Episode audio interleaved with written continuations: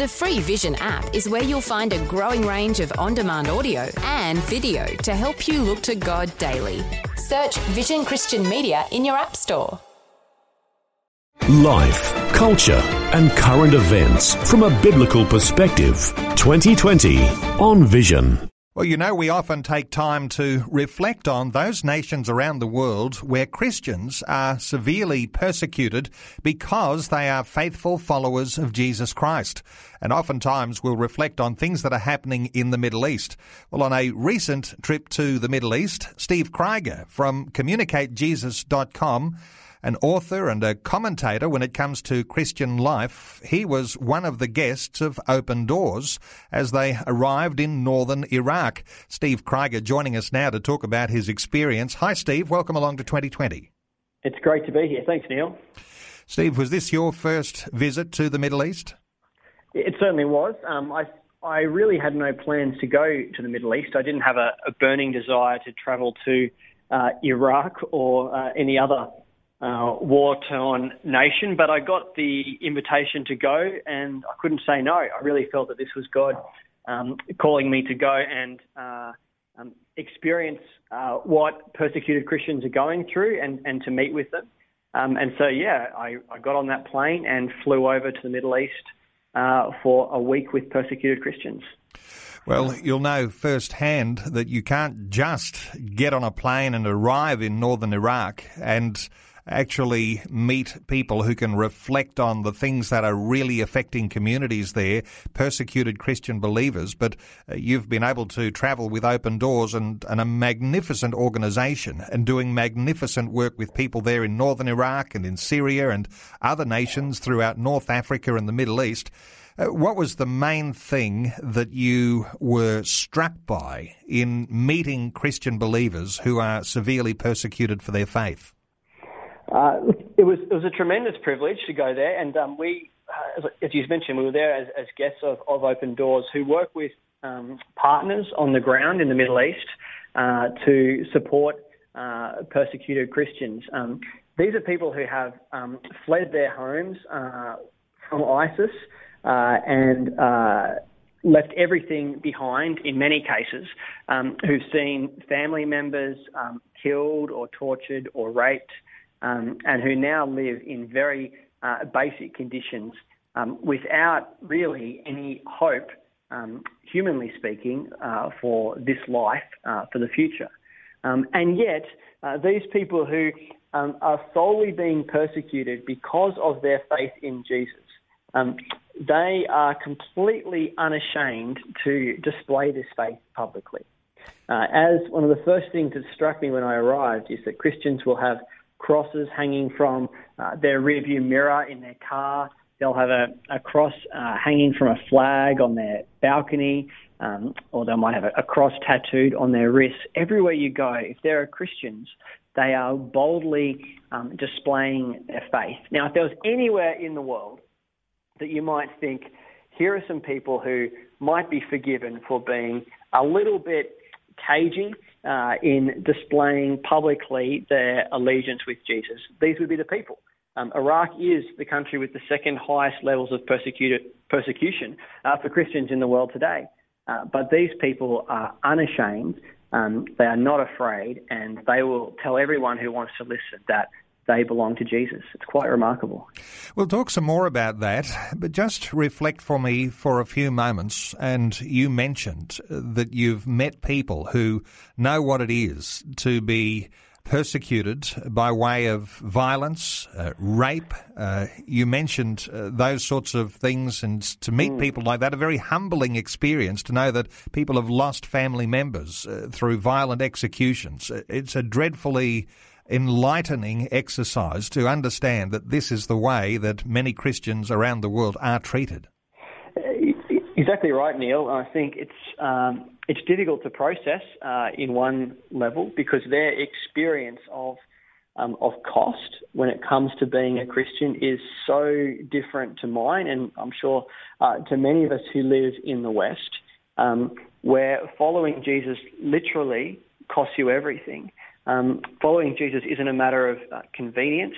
Uh, in fact, uh, it is a cause of great inconvenience.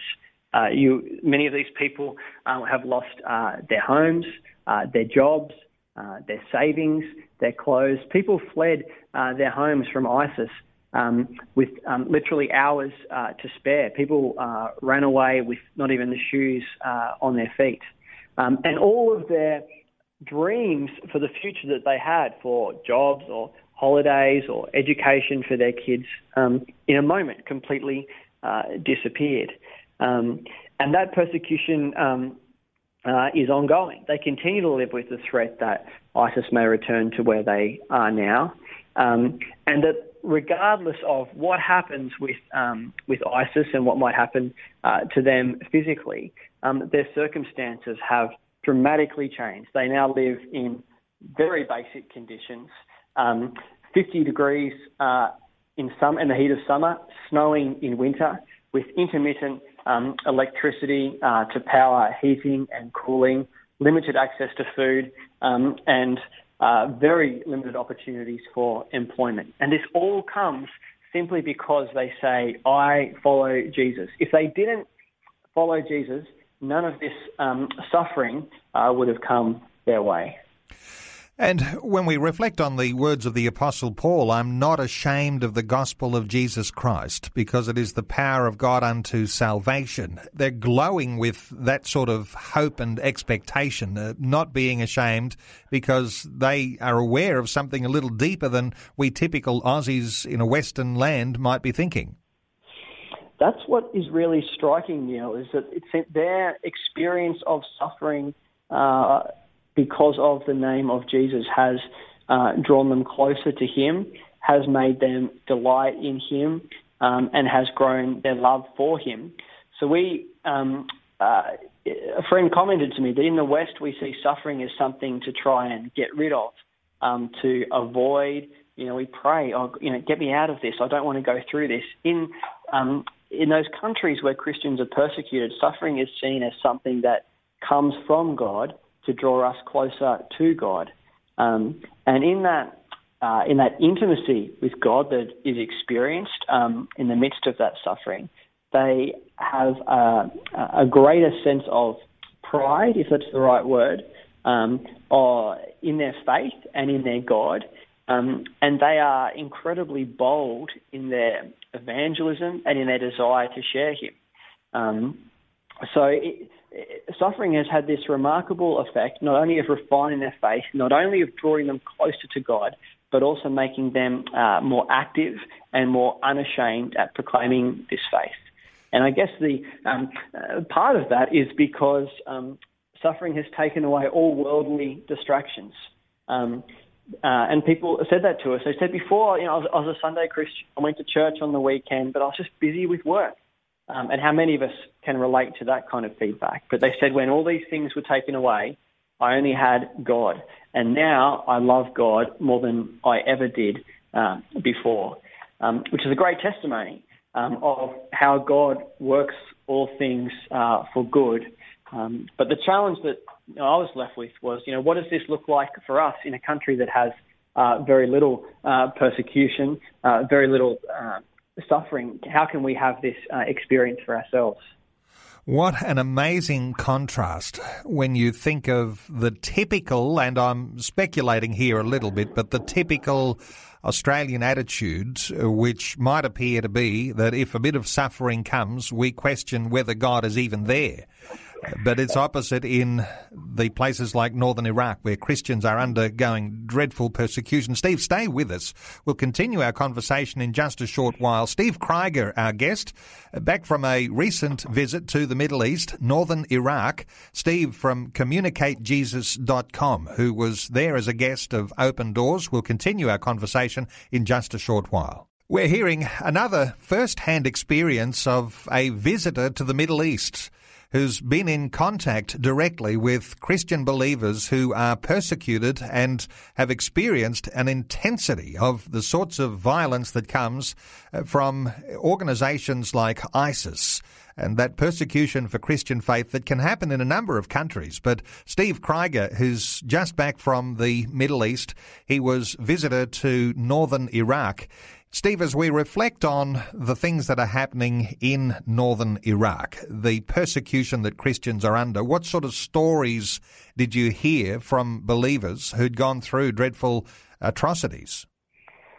After a while, to be honest, it becomes uh, a bit numbing. Uh, as we walk through um, the camps of internally displaced people, we would meet with um, uh, family after family and hear uh, their story um, many of uh, these stories were about last minute um, uh, fleeing from um, the arrival of ISIS. So, uh, um, on one particular evening back in 2014, ISIS came through the Nineveh plain, uh, and more than 100,000 Christians fled, um, uh, many of them on foot uh, that evening um, in search of safety. Um, and each of those families we met with had different stories of of suffering, uh, of you know, uh, you know, leaving in the middle of the night, being nine months pregnant with um, you know three other children, um, is a terrible experience to to go through. Uh, um, of people who had uh, loved ones um, who had been captured by ISIS and who had not heard from them in many months. Um, others who had been uh, killed. Um, story after story of people whose lives had been completely turned um, upside down um, and who now uh, live in um, these IDP camps um, in various parts of uh, Iraq um, while they wait and hope and pray that um, ISIS will be uh, expelled from their country and they can perhaps return one day to life as it was beforehand. An IDP camp, an internally displaced person, is that what the IDP stands for? That's right. So if people flee their homes, um, there have been all kinds of camps that are, um, are really temporary settlements uh, with um, tents um, or basic demountable buildings that um, thousands of uh, Christians are now living in. Uh, sometimes when people first fled, they just uh, moved to the grounds of the local churches, and churches um, in various parts of Iraq now house these Christians uh, often many hundreds of families in a very small uh, location. Um, they've come to those churches for safety. And one of the great encouragements from that uh, time in Iraq was just seeing how much um, churches from across um, denominations um, uh, had started to work together. And they said that, you know, previously before ISIS, that, you know, they weren't united. Um, they, um, you know, were off doing their own things. They said ISIS did what they could never do on their on their own. You know, ISIS brought the church together. Uh, and so you're seeing um, Christians from very different uh, backgrounds um, and denominations now uh, acting as one, caring for one another, seeing that um, uh, the leg is hurting and um, so the arm comes in to help and uh, actually being the body for each other. Um, and that was one of the challenges for me uh, going on this trip as well, But these are my brothers and sisters who are um, in Iraq and in many other countries around the world. Um, what will I do um, to help them? How will I uh, contribute to their needs? Uh, because God has placed me here in Australia with um, tremendous uh, resources, resources I didn't really appreciate until I came back and what will I use? How will I make use of these for these brothers and sisters? And you've got these people living in these IDP camps, and it's not a substitute for their regular home life.